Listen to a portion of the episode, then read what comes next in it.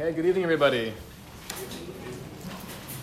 Special thank you to Isaac and Sam and the entire Hever for setting things up so beautifully tonight, as always.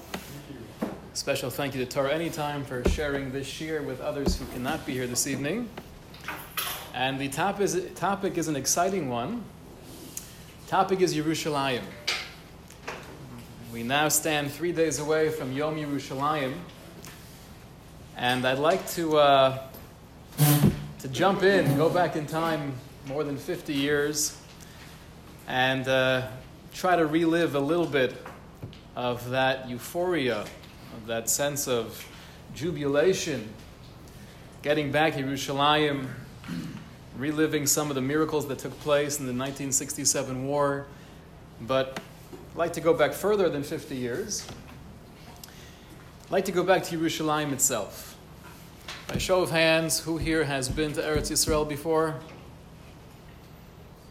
Almost, almost every single person in the room. What was that feeling you had the first time walking off the airplane? You're in the airport. What feeling do you have? I had this myself the first time I went when I was 13 years old, and I've heard this from probably hundreds of people throughout my life. Everyone says something very similar, namely, it felt like I was home.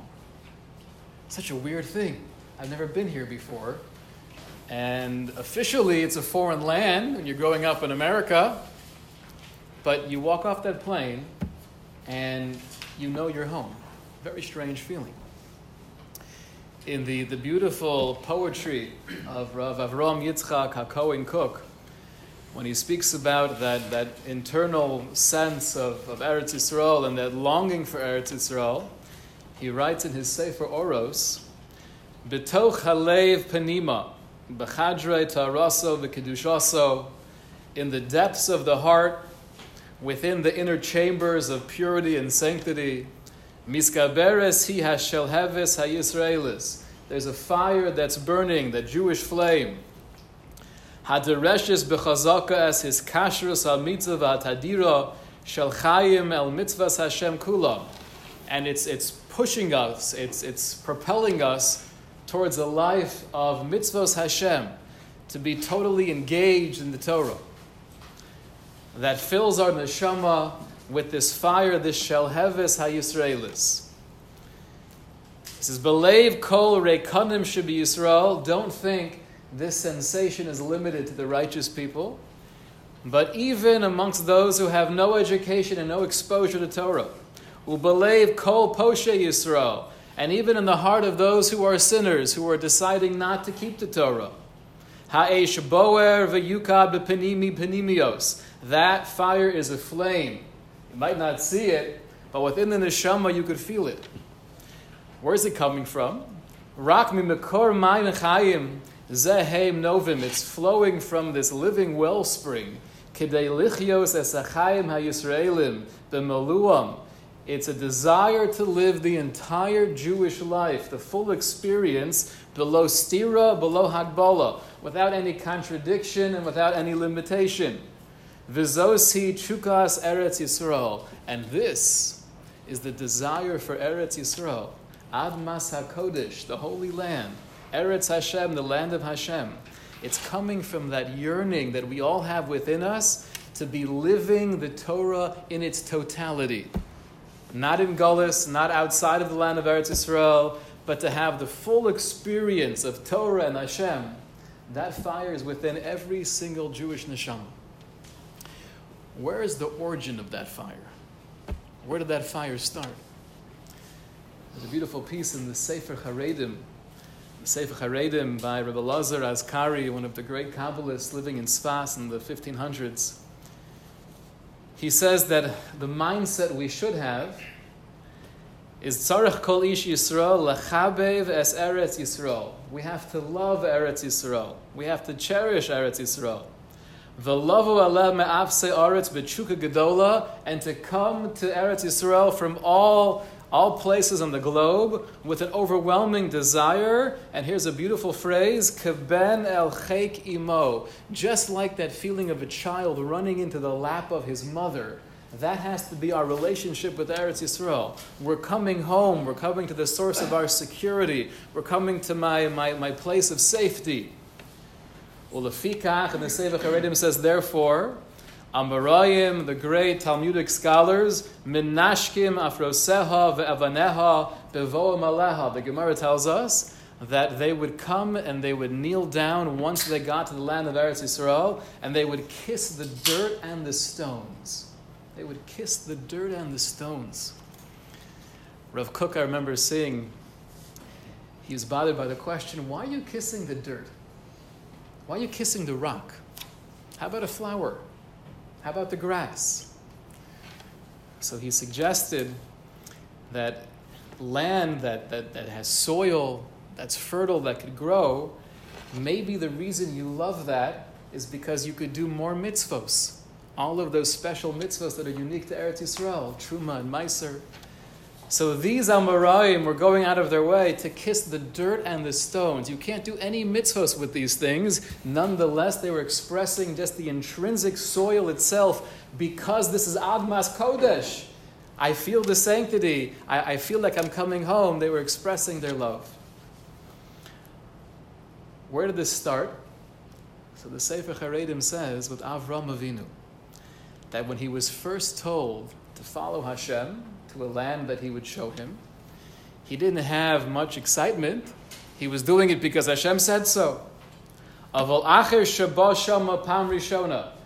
once Avram got off the plane and he was there for the first time, and he saw through his prophecy the grandeur and the splendor of this land, Oz nichsof nichsaf. Then he had this overwhelming desire for Eretz Yisrael. Umimenu nilmad lidoros anachnu yotze chalatzav. And that's where we get it from. All generations, it's within the spiritual DNA, starting from Avram Avinu 3,800 years ago. The first time he was there, he fell in love with the land, and now in every generation subsequent to Avram Avinu, we have that same desire. Filu Poshe Yisrael, even the sinners amongst us, we have that relationship with Eretz Yisrael. And there's something special about Yerushalayim. The Mishnah tells us in Ksuba, it's a famous Mishnah, that if you have a debate between husband and wife, right now they're living in Kansas, and the wife says to her husband, Shlomi, I want to move to Eretz Yisrael. Sprinzi, you're crazy. We can't do it. We're not going to be able to make a living. We're not going to have our friends over there. Shlomi, I've wanted to do this ever since I was a little girl. I told you about this when we were dating. I need to go to Eretz Yisrael. No, we cannot do it. It's not realistic. So hopefully they'll have a good, healthy communication. Push comes to shove, though who could force the other person? Right? She could tell her husband, this is what we're doing, like it or not. That's what the Mishnah says. Hakol mailin la'aretz Yisrael, Eretz Yisrael. Then it has one step further. Let's say we're already living in Sfas, right? The mystical, magical city of Sfas. And then one spouse says, I want to move to Yerushalayim. We can't move to Yerushalayim. Why not? It's not as nice. You know, you don't have the same feeling living in Sfas. It's just this, this magical energy. I want to move to Yerushalayim. Again, the Mishnah says, Hakol Malin Yerushalayim. You can force your partner to move to Yerushalayim. Why? Eretz Yisrael, I get it. Right? There is a mitzvah of living in Eretz Yisrael. Is there an added mitzvah of living in Yerushalayim? It's the Avnei Nezer he says there's more kedusha, there's more sanctity at Yerushalayim, and therefore, if she wants to go and live a, a higher level of existence, you can't hold her back. Yerushalayim has more kedusha. What is so special about Yerushalayim? You look throughout history, the, uh, the entire history of Yerushalayim has been so incredibly turbulent just looking at Tanakh, We have a verse in Eicha that we read on Tisha B'Av, speaking about the calamity of the destruction of the temple. And it says that Hazosair Shayomru Klilas Yofi Masos L'chola. This was the city. Now that we're seeing it totally devastated, this was the city that they used to say the Klilas Yofi Masos Kola Oretz. It's a perfect beauty. It's the joy of all of the earth. Look at it, it's in ruins. But it's an interesting expression. It's a description of Yerushalayim. Kalilas Yofi, perfect beauty, Misos Kola a source of joy for the entire world. That's one description we find of Yerushalayim. In Tehillim, in Kuf Chaf Beis, where David HaMelech is speaking about the joy of Yerushalayim and his anticipation for the building of the Beis Hamikdash, he writes, Yerushalayim habanuya ki'ir shechubra lo yachdav. Yerushalayim that's built is like a city that's connected together. Shechubra, it's, it's mechubar, it's connected. Now, there are many different dimensions as to what this means. There's a Gemara in Taanis, and there are mystical ideas here. But two descriptions we find in Tanakh of what exactly Yerushalayim is. The first is perfect beauty and a source of joy. And the second is it's shechubra lo yachtav. It combines together. We do have a midrashic source actually telling us where the name Yerushalayim comes from. Very fascinating chazal. It says that Avram, after the Akedah, after taking Yitzchak to the Har HaBayis, to the Temple Mount, he says, Vayikra Avram Shem Hamakumahu Hashem Yireh. He called that place Hashem Yireh, which really means Hashem will see.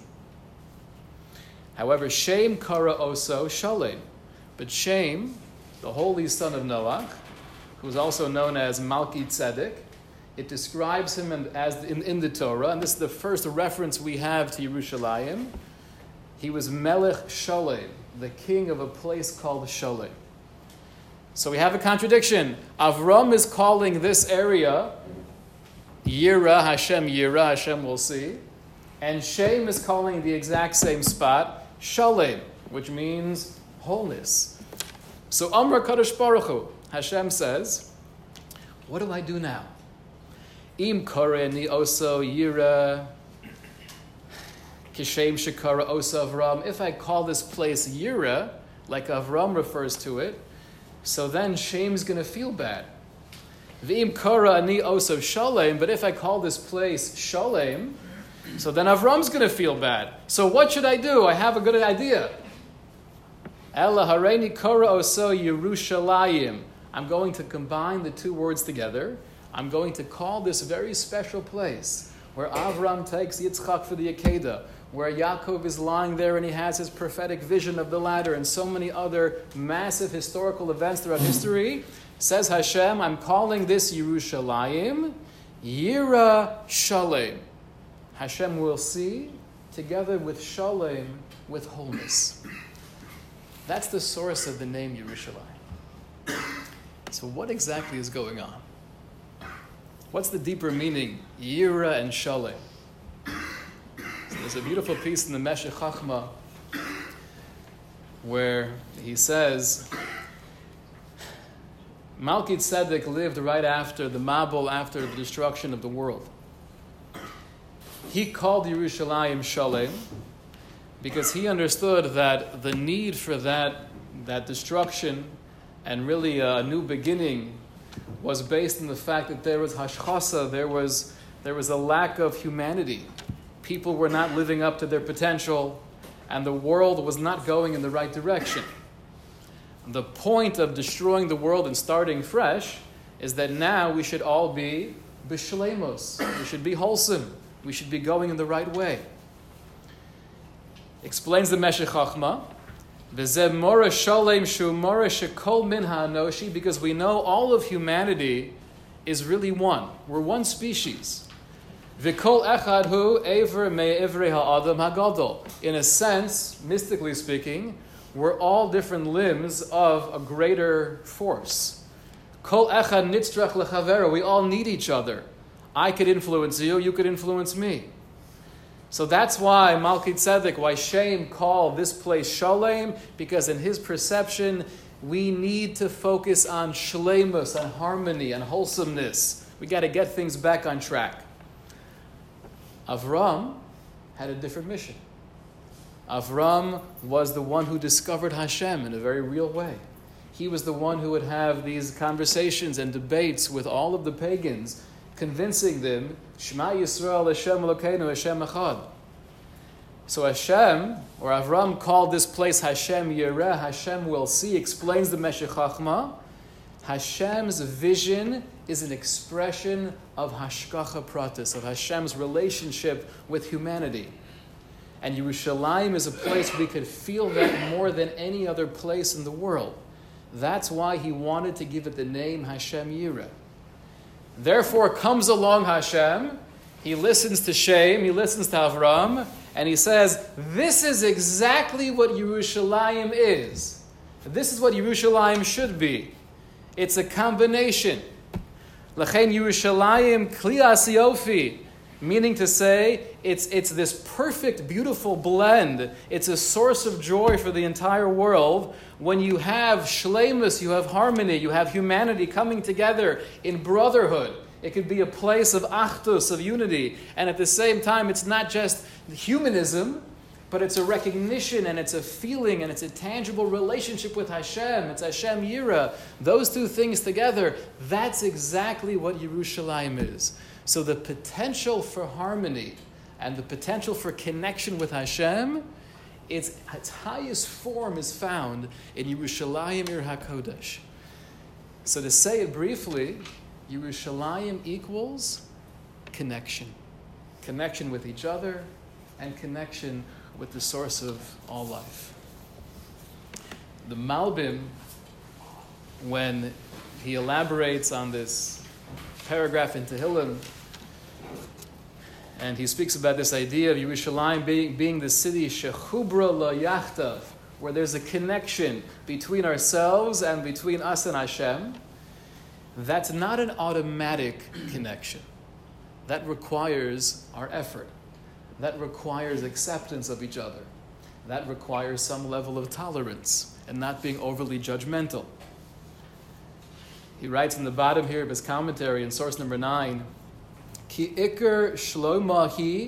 im hi keir yachtav. If we really want to bring it to its potential of a city that's able to unite, then it's only possible if there's no peyrud, if there's no distinction, there's no blockage between me and you. At the very end of this, we, David HaMelech says two different words shalom, shalom, and shalva. Shalom is peace, and shalva usually means serenity or tranquility. The Malbim says these are two very different things. Shalom is external, shalva is internal.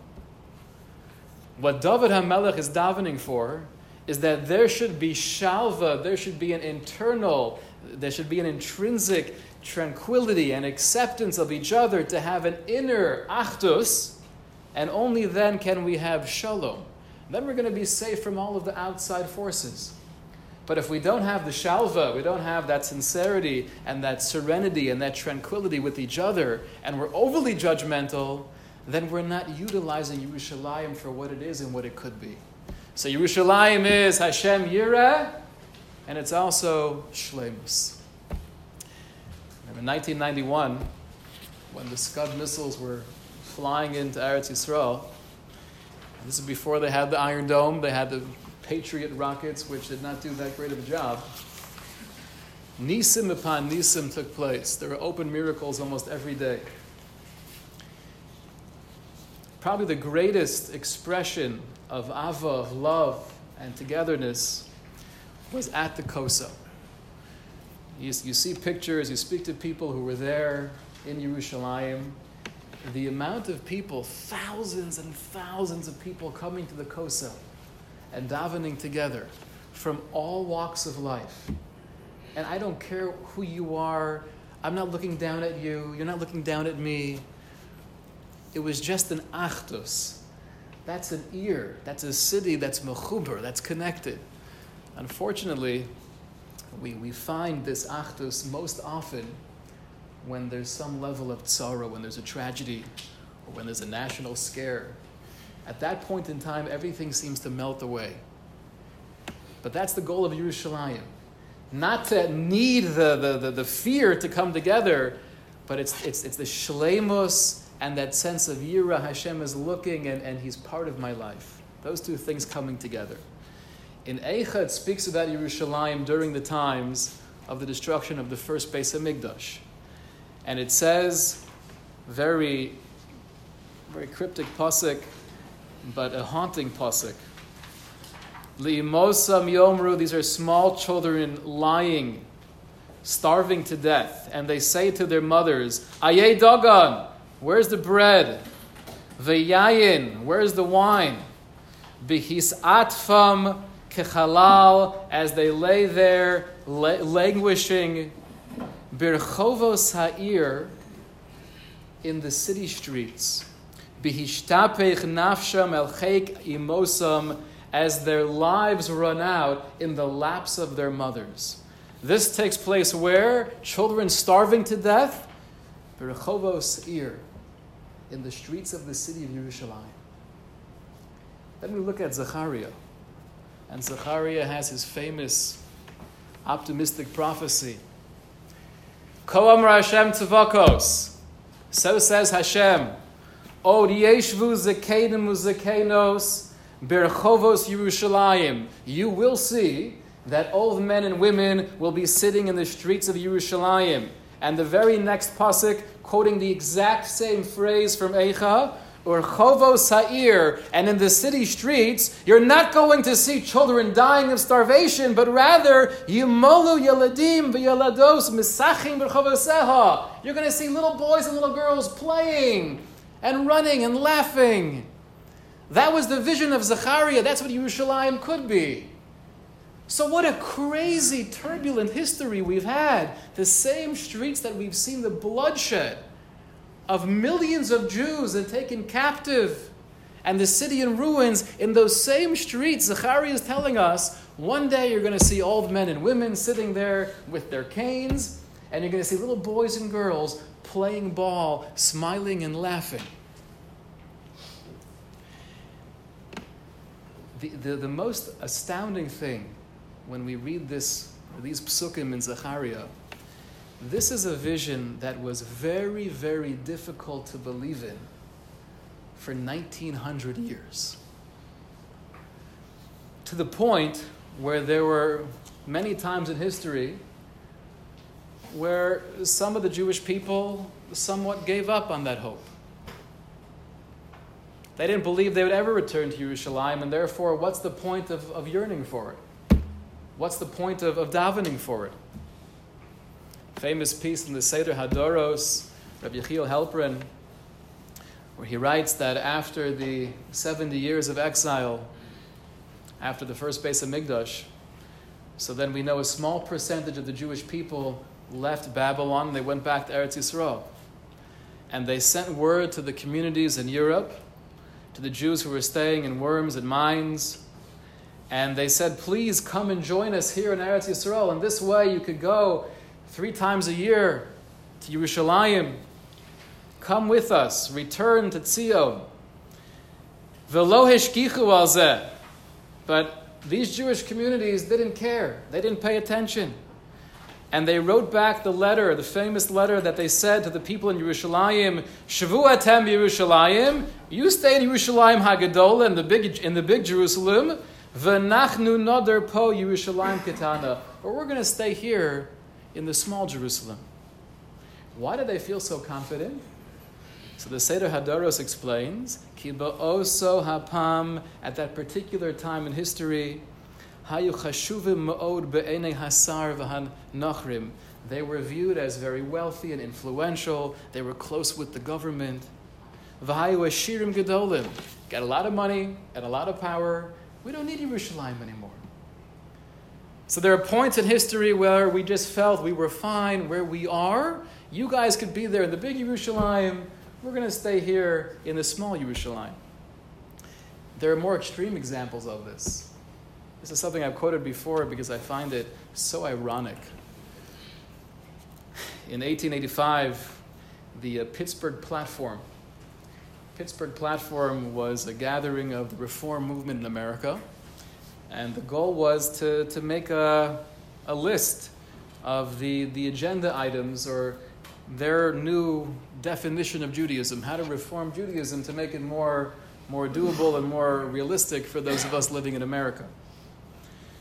So, one of the items they write today, we accept as binding only its moral laws, meaning the Torah's moral laws, and maintain only such ceremonies as elevate and sanctify our lives, but reject all such as are not adapted to the views and habits of modern civilization.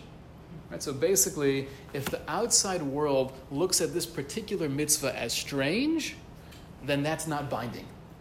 Anything that, that, that resonates with us, that, that morally seems correct, we're going to do those mitzvahs. They go on to say that we consider ourselves no longer a nation, but a religious community and therefore expect neither a return to Palestine nor the restoration of any of the laws concerning a Jewish state. We don't expect a return to Palestine. This was their official doctrine in 1885. And this is really just following suit. The, the reform movement in Germany in the 1800s, and I've also quoted this before, but it's just so astonishing, it's so ironic they took out of the Siddur davening for Yerushalayim. They took that out of the Siddur. And the basic rationale was it's an insult to the motherland. Here we have Germany, they've embraced us, they're welcoming us. You know, we have some political rights. How can we say, how could we sit here and pray to go back to Palestine? It's a chutzpah. So they took it out of the Siddur. But this is all an expression, it's all revealing to us that it was so hard to believe. It was so hard to wrap your head around. Those psukim in Zechariah, it's a dream, it's a chalom, but it's not a reality. And don't think that was limited to the part of the Jewish community that, that was not as religious, that was not as frum. Rav Yehuda Halevi, who was one of the greatest lovers of Zion, he writes in the Sefer Kuzari we all have this struggle. He's speaking to the king of the Kuzars, and he tells them in source number 14, it's true. I'll tell you, I'll tell you. We, we speak about bowing down to the holy mountain. And we say, Machazer Shechinoso Letzion, we daven that you, Hashem, should return your Shechina to Tzion, to Yerushalayim. But the truth is, we're saying the words Ella betziftzuf hazarzir. It's almost like a parrot. Right? The parrot is saying words. It could, it could copy what the human says. But we're not really granting it credence. Even those of us who daven three times a day, Rabbi Yehuda Halevi is writing this in the 11th century. It's so hard to believe. It just seems so beyond reality. However, we know that optimism is always a Jewish trait. The same man, Rabbi Yehuda Halevi, in his famous Kina, he has a phrase that really defines every Jew. He says, Asire tikva. Best translation is, prisoners of hope. The Jew lives as a prisoner of hope. I can't help myself but to be optimistic.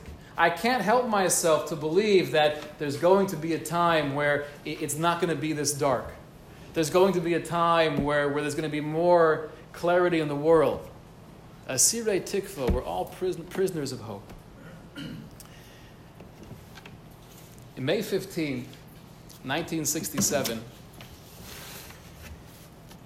started one of the, probably one of the most scary periods three weeks it lasted in recent history.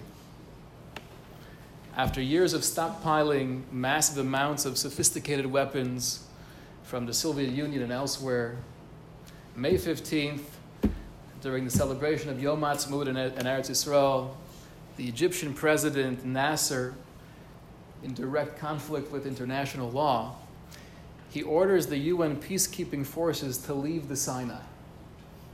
And surprisingly, it sounds like it was even surprising to him, they said, okay, right? You're here to be a peacekeeping force, which would probably mean when you have a nation who wants to start a war, that's when you actually have to step in and do something. But for some strange reason, they acquiesced. At that point, the uh, Egyptians start moving tens of thousands of soldiers and hundreds of tanks towards the southern border of Israel. May 23rd, Egypt now has blockaded the Straits of Tiran by the south of Israel, and that was a breach of international law, an open declaration of war. Now, at first, people living in Israel and Jews throughout the world had some level of comfort because President Lyndon Johnson pledged that if that would ever happen, the U.S. would be there and we would make sure to open it up right away. No one has any right to close off the Straits of Tiran. What did Lyndon Johnson do? Absolutely nothing. Right? Let's wait and see. Let's wait and see. Now, Egypt and Jordan were never friends. Right? They were not good buddies. The truth is, Nasser, the president of Egypt, tried assassinating King Hussein many times. He failed. But we know that when we share the same enemy, that can make us good friends. And we have this over and over again in Tanakh, Moab, and Midian coming together.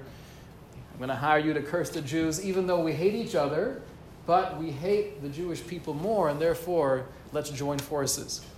So Egypt and Jordan, Syria, Iraq, and Lebanon, they get together. At this point in 1967, there are about two and a half million Jews living in Israel. And as this is happening, the feeling is basically this could be another Holocaust. This could be genocide on a massive scale. May 28th, Nasser says as follows here's a direct quote we intend to open a general assault against Israel. This will be total war. Our basic aim is the destruction of Israel. You look at the basic numbers. How many soldiers? We had about 289,000 soldiers versus the combined Arab nations together, 582,000. So they had more than twice as many soldiers as we did they had more than three times the amount of tanks. Warships, we had 19. The combined Arab forces had 205. Al Piderach naturally speaking, we have no chance. So Israel does the only thing it can do. It turns to the UN. Can you do something here, guys? Can you step in? Right? Want to be friendly? They uh, turn to President Lyndon Johnson. And really, Johnson and Prime Minister Wilson of, of England, they all have the same mantra, which is they urge restraint. Right, this is going on now for decades and decades. We're urging restraint. Don't do anything yet. So Israel finally understood that they were standing alone, and sadly, that's a familiar position to be in. Bilam in his prophecy, he said, Hen am levadad yishkon. The Jewish people, they're always alone. Ubegoyim lo yischashav. They're not considered like the other nations. They're different. They're isolated. Seeing that the Western world had no intention of uh, intervening, all of the other Arab countries, even if they didn't officially join the alliance, but they were celebrating. There were mobs in the street of, of Cairo and Damascus and East Jerusalem chanting death to Israel wanting, wanting to see the, the conclusion of the Holocaust. The estimation in Israel was that if this war would actually take place, likely we would lose between 20 and 100,000 people. And one of the great fears, besides the war itself, was the fact that we didn't have enough space to bury the dead. the cemeteries weren't big enough for that kind of mass casualty. So what they did is they closed off parks and they started digging graves. This is what was on the mind of all of Klal Yisrael for those three weeks. Israel, though, decided not to wait passively for its demise. The morning of June 5th, famous Minister of Defense Moshe Dayan, he gets on the radio, and I quote to you exactly what he said. Now, mind you, 1967 in Israel, everyone had radios, but there was no TV yet. So you just had people listening on the radio trying to, to stay current. Moshe Dayan says, Chayalei Tzahal, soldiers of the armed forces, we are engaged in air battles with the enemy, and our tanks and ground forces are moving to repel the attack. We will defend our lands against all of our enemies, although we are a small people, outnumbered and surrounded. We will fight to live, and we will fight and be victorious. Soldiers of Israel, in you today lies our hope and our trust. This was the announcement the morning, Monday, June 5th. June 5th was the 28th of ER. What the country didn't know until a little bit later is that 7:15 that morning, Israel did something that was extremely risky. Some might call it foolish, but this was the, the, the pivotal point. This is the game changer. They sent down every single airplane they have. I think they left maybe 10 or 12 back in Eretz Yisrael. They sent down every single airplane, and they were not talking sophisticated, we're talking old French planes that were way outdated. They sent them down to Egypt. The goal of that is that the Egyptian planes, together with some of the other Jordanian and Iraqi planes, were all on Egyptian runways. And if we could somehow have a preemptive strike, which is not really preemptive when they declare war and they make it very clear that our goal is to destroy you, but if we could get their planes before they take off, that might be our only hope. Now, they had radar, they had ways of detecting. If we have hundreds of planes going down to Egypt, they're going to find that out. And the Jordanians knew about this, even though we were flying less than 60 feet above the ground to try to avoid radar. But the Jordanians found out, and they sent word to the Egyptians somehow they were not able to decode that message. They didn't understand in time. By the time our planes got there, within the first few hours of June 5th, we destroyed 452 enemy airplanes, most of them still on the ground, losing 19 of our own. That was Operation Moked. Now, Egypt had the most advanced ground to air missiles, and if they had advanced warning, likely it would have been very different. General Motti Hod said after this mission, In my wildest dreams, I never would have conceived of such an incredible success. I read Rabbi Emanuel Feldman has a, a little book. It's his diary of his experience during the Six Day War. He's the famous rabbi, founder of Beth Jacob in Atlanta. We quoted a story about him last week. But uh, he took a sabbatical, and he was in Israel. Was teaching in Bar Ilan and doing other things. So during the Six Day War, at the end of May, they're debating back and forth do we stay here? Do we go home? They had little children. They chose to stay. So he documents his experience he writes as follows that on this day, Monday, June 5th, 28th of ER, he had an encounter with a young man, Ephraim. Ephraim was learning in yeshiva in Panovich, and uh, Rabbi Feldman was curious what's going on in the yeshiva? What's happening?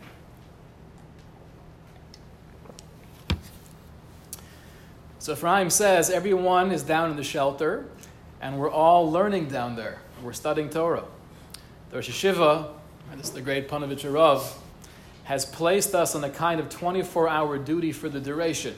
He wants at least 50 boys studying it every minute of day and night. He says, You know the Rosh Yeshiva. He says, Learning Torah, though, is the generator which will help our men in the field. And here you have such a, such a profound example of the relationship between Lomdei Torah, between those who are devoting their lives to learning Torah, and those who are protecting Klal Yisrael. We're working together. We need each other. The famous analogy of the Chafetz Chaim is that if there's a, a big fire in a village, and you have all of these hoses that go back to some kind of water source, and everyone grabs a hose and they start putting out the fire. So you need people who are there putting out the fire, but you also need people who are by the water source who are putting the water into the hoses. Otherwise, it's not going to work. The relationship that those who learn Torah have with those who are fighting for Klal Yisrael, we're fighting together. Right? It's, it's a joint battle. On Cairo radio, even though their entire air force was wiped out, they would broadcast, and people would pick it up in Israel as well. You hear Nasser shouting, Soldiers of Israel, your homes are destroyed, your women have been taken, your children are captive. Tel Aviv is in flames, Haifa is burning, and Jerusalem is overrun. And he would say things like this 40 million Arabs are coming to destroy and torture all of you, men, women, and children. And people living in Israel would hear this. Most would realize that he's lying, but the fear factor was great. But more than the fear factor, Nasser lied to his allies. He told King Hussein of Jordan that we're doing wonderfully. Tel Aviv and Jerusalem are in flames, and uh, we're going to win this war together.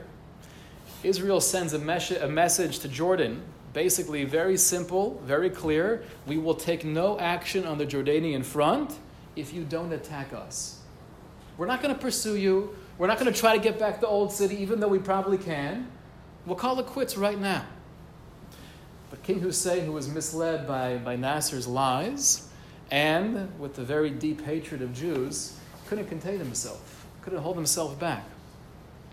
So they begin to shell the, the Jewish neighborhoods of Jerusalem without mercy. And at that point, the IDF makes the decision to go in and take over the old city. So the Israeli army moves in against the Jordanian positions in East Jerusalem and the West Bank, pushing them back east of the Jordan River. That's we get back Gaza, Hebron, Bethlehem, and most importantly, at that point, we were able to get back the old city and the Kosel, right, the wall.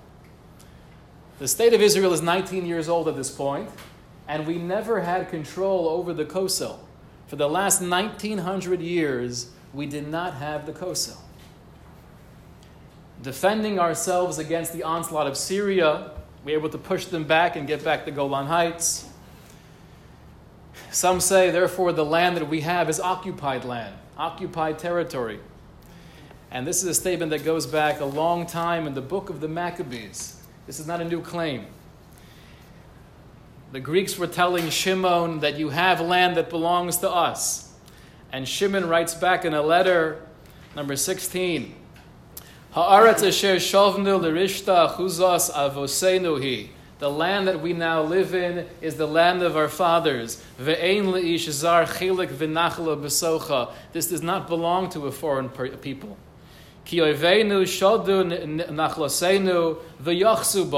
Our enemies have taken our land.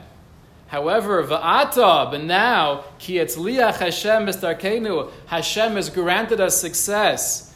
So we've able to get back Nachlas Avosenu, the land of our fathers. This is not someone else's land. This is our own land. Rabbi Feldman, in his diary, he says that during the, uh, the evening, there was a radio broadcast from the wall. He writes, We hear the chief chaplain, this is Rabbi Goren, he reads the memorial prayer for the fallen, and the Kaddish is recited with all the excitement of getting back Yerushalayim, the Ir HaAtika, the, the, the, old city, and the, the Kosel, it was a bloody milchama. More than 700 Israeli soldiers were killed, and twice that amount were wounded. So Rabbi Goren recites the Kel Maleh, and he says Kaddish. In the background is the sound of shooting. The soldiers chant the blessing of Shehecheyanu. Who has kept us alive, who has sustained us and allowed us to attain this moment. It is a 2,000 year old blessing. The sound of the shofar, tekiah, shvar, and trua again and again. The soldiers at the wall fall into each other's arms and weep. The announcer on the radio weeps, and we weep together with all of Israel. That morning, Shlomo Goren was the chaplain of the IDF. At 4 a.m., he hears about the plan to take over the old city, so he goes to his father in law. His father in law was the Nazir, the, the famous Nazir, one of the, uh, the students of Rav Kook. And he tells his father in law what the plan is, and the Nazir begins to cry. And Rav Shlomo Goren says, Can I borrow your shofar? Right? Got to blow a shofar in a time like this. I remember hearing from Rabbi Berel Wein. At the time in 1967, he was a rabbi in Miami. So everyone's glued to the radio. And it's the Wednesday of the Six Day War, June 5th, 28th of ER. And he's driving down one of the main streets in Miami. And at the time, you got to keep in mind, Miami was probably 75, 80% Jewish. So everyone's driving slowly, in contrast to Florida nowadays. Everyone's driving slowly because they're glued to the radio. And when they hear the announcement, right, the famous words, Har Habayit B'yadenu, Har Habayit B'yadenu, the Temple Mount is in our hands. He says that every car just slowed down to a stop, and we just got out and we started hugging each other. You had strangers embracing, just hugging each other and crying, Har Habayit B'yadenu. Moshe Dayan, when he comes to the wall, so there are journalists there that are documenting it, and he takes out a piece of paper, he writes something, and he places it into the crevice of the kosel. And people are, are very curious. Moshe Dayan was not a religious man by any stretch. So, what, what did he say? So, everyone walks away, and obviously, as a good journalist, you take out the paper and you read it. What did Moshe Dayan write? He quoted one verse from Tehillim, Me'ez Hashem Haisazos, He Niflos Ba'anenu. This isn't from Hashem, it's a wonder in our eyes. Everyone in Eretz Yisrael, all Jews around the world, and, and if you haven't spoken to someone who either served in the Six Day War, who was living in Israel during the Six Day War, you have to speak to them. You got, you got to hear it firsthand. Someone told me a story that he was in Tel Aviv the week after, and he said there were stores selling yarmulkes and tzitzis, and there were lines out of the store, people lining up who never wore tzitzis in their lives. Because it was so clear, May Me'ez Hashem Haisazos, everyone was makir, everyone had the recognition. This is Min Shemayim. This is Min Shemayim. One of my teachers in high school, his, his good buddy was in the war. He was one of the first soldiers in the Har HaBayis and the Kosel, right there by the wall. And uh, he described that the soldiers took turns davening by the Kosel. There were many who were religious in that particular group, and there was gunfire in the background. You had to guard each other. There was a concern for Jordanian snipers, but they took turns davening. So my teacher told us that when his friend was davening, he's in the middle of Shemona Esrei, and he gets up to the line, of B'rachamim. let our eyes see you return us to Yerushalayim with compassion. He couldn't continue standing, his knees buckled, just overwhelmed by emotion. There's a pretty well known book on the Six Day War entitled Like Dreamers. Author is a fellow Yossi Klein Halevi. He said that his father, who was a survivor of Auschwitz, his father lost his entire family, and uh, he was very cold towards Judaism. The only reason he stayed somewhat religious was because of his wife. His wife basically said before they got married, I don't care what you believe, but we need to have a frum household have to raise our kids with kashrus and Shabbos, and they're going to go to yeshiva, and that's it. That's what we're doing. But Yossi Halevi, he says, I, I grew up in that house with my father, and he did everything he was supposed to do, but I knew I knew there was no lave, there was no heart. And I can't blame him. I can't judge someone who goes through torture like that. The only connection he really had with Judaism was, was a devekis, was this, this relationship with the land of Israel. After the Six Day War, Levi writes that his father said, We have to go to Israel. How could we not? Right? We gotta go to the Kosel.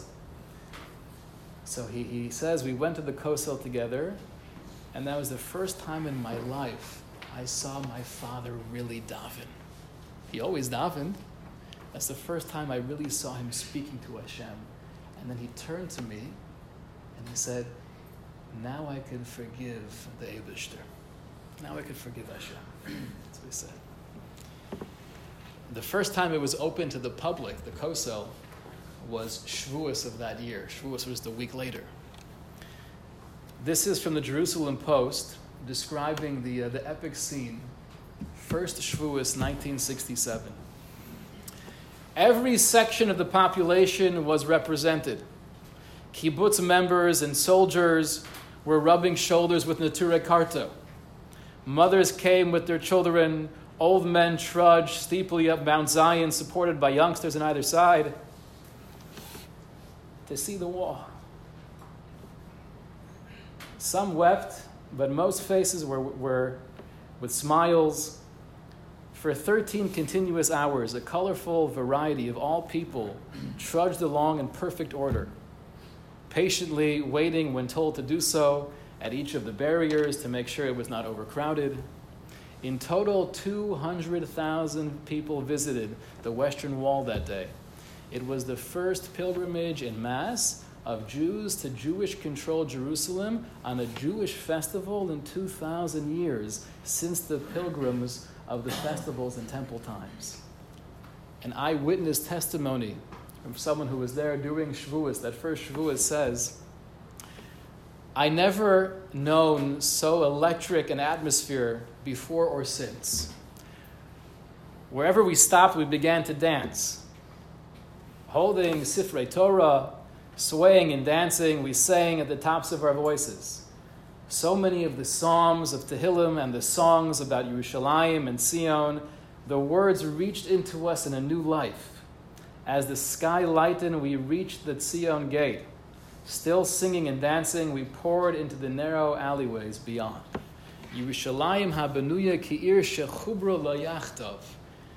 The, the miracles that occurred in the Six Day War that led to the, the getting back of Yerushalayim, we can't view as an isolated point in history. We have to view that as a little bit of a, of a kiss. Hashem gives us a nashika, a kiss now and again, just to let us know if it's the time of Hanukkah, if it's the time of Purim. There are different takufos, there are different periods where, to use the analogy of Shir HaShirim, Hashem is knocking on the door just to remind us, ladies, gentlemen, I'm here with you. Don't think Nisim are a thing of the past. Don't think miracles only happen in biblical times. I'm here with you. Now you have Yerushalayim. Utilize it make sure it's lived in the Yira and the Shlemus. Rav Yaakov Naiman, in his Sefer, the Darchei Musar, in 1967, he wrote, Dorenu Zachaliros Nisim Galuyim, our generation has seen open miracles. Bamida Shalo Zachula Doros Kodmim, in a way that earlier generations were never able to see. Hadoro B'Sochim Harbe Yoser Tzadikim. Even in previous times, we had people who were so righteous, and your, your average Jew was, was, was living a, authentic Torah lifestyle. Lo zachu liros be'enehem. They were not able to see with their eyes masha dorenu zachu liros, what our generation has seen. But he says it's not just that was awesome, that was great, that was a nace. It needs to be nishar etzleinu harosham letamid. This needs to become part of us forever. We could uplift ourselves through thinking about these miracles. Umekava, and we hope. Ki kederech kadosh baruch nisim b'sheishes hayomim.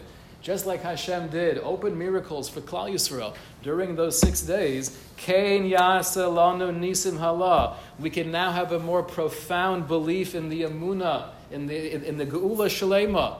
It's something that's reachable. The bracha we'll leave off with.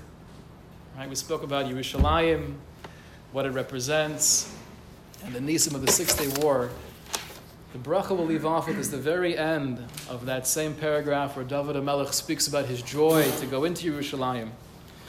He says, "Leman achai v'reya na shalom bach." On behalf of my brothers and my friends, I will speak shalom to you. Leman beis Hashem Elokeinu avaksha tov lach. And on behalf of the house of God, right, I ask, please. What are these two things? Explains the Radak. On behalf of my brothers and friends, Amar Kol Echad Mibnei Hagolas, this is a prayer of everyone in Golas. Laman Yisrael Shagolo Mimcha. On behalf of all of the Jews who have been distant from you, Yerushalayim. Adabra na shalom bach. I want to daven for them. Sheyeshuvu leo shchenim bach. That they're going to be able to live within you again, like the prophecy of Zechariah. I want to see those old men and women and the kids playing in the streets. That tefillah may not be fully answered, but it's clearly on its way. The second tefillah is one we still daven for every day. Laman Beis Hashem Elokeinu explains the Radak.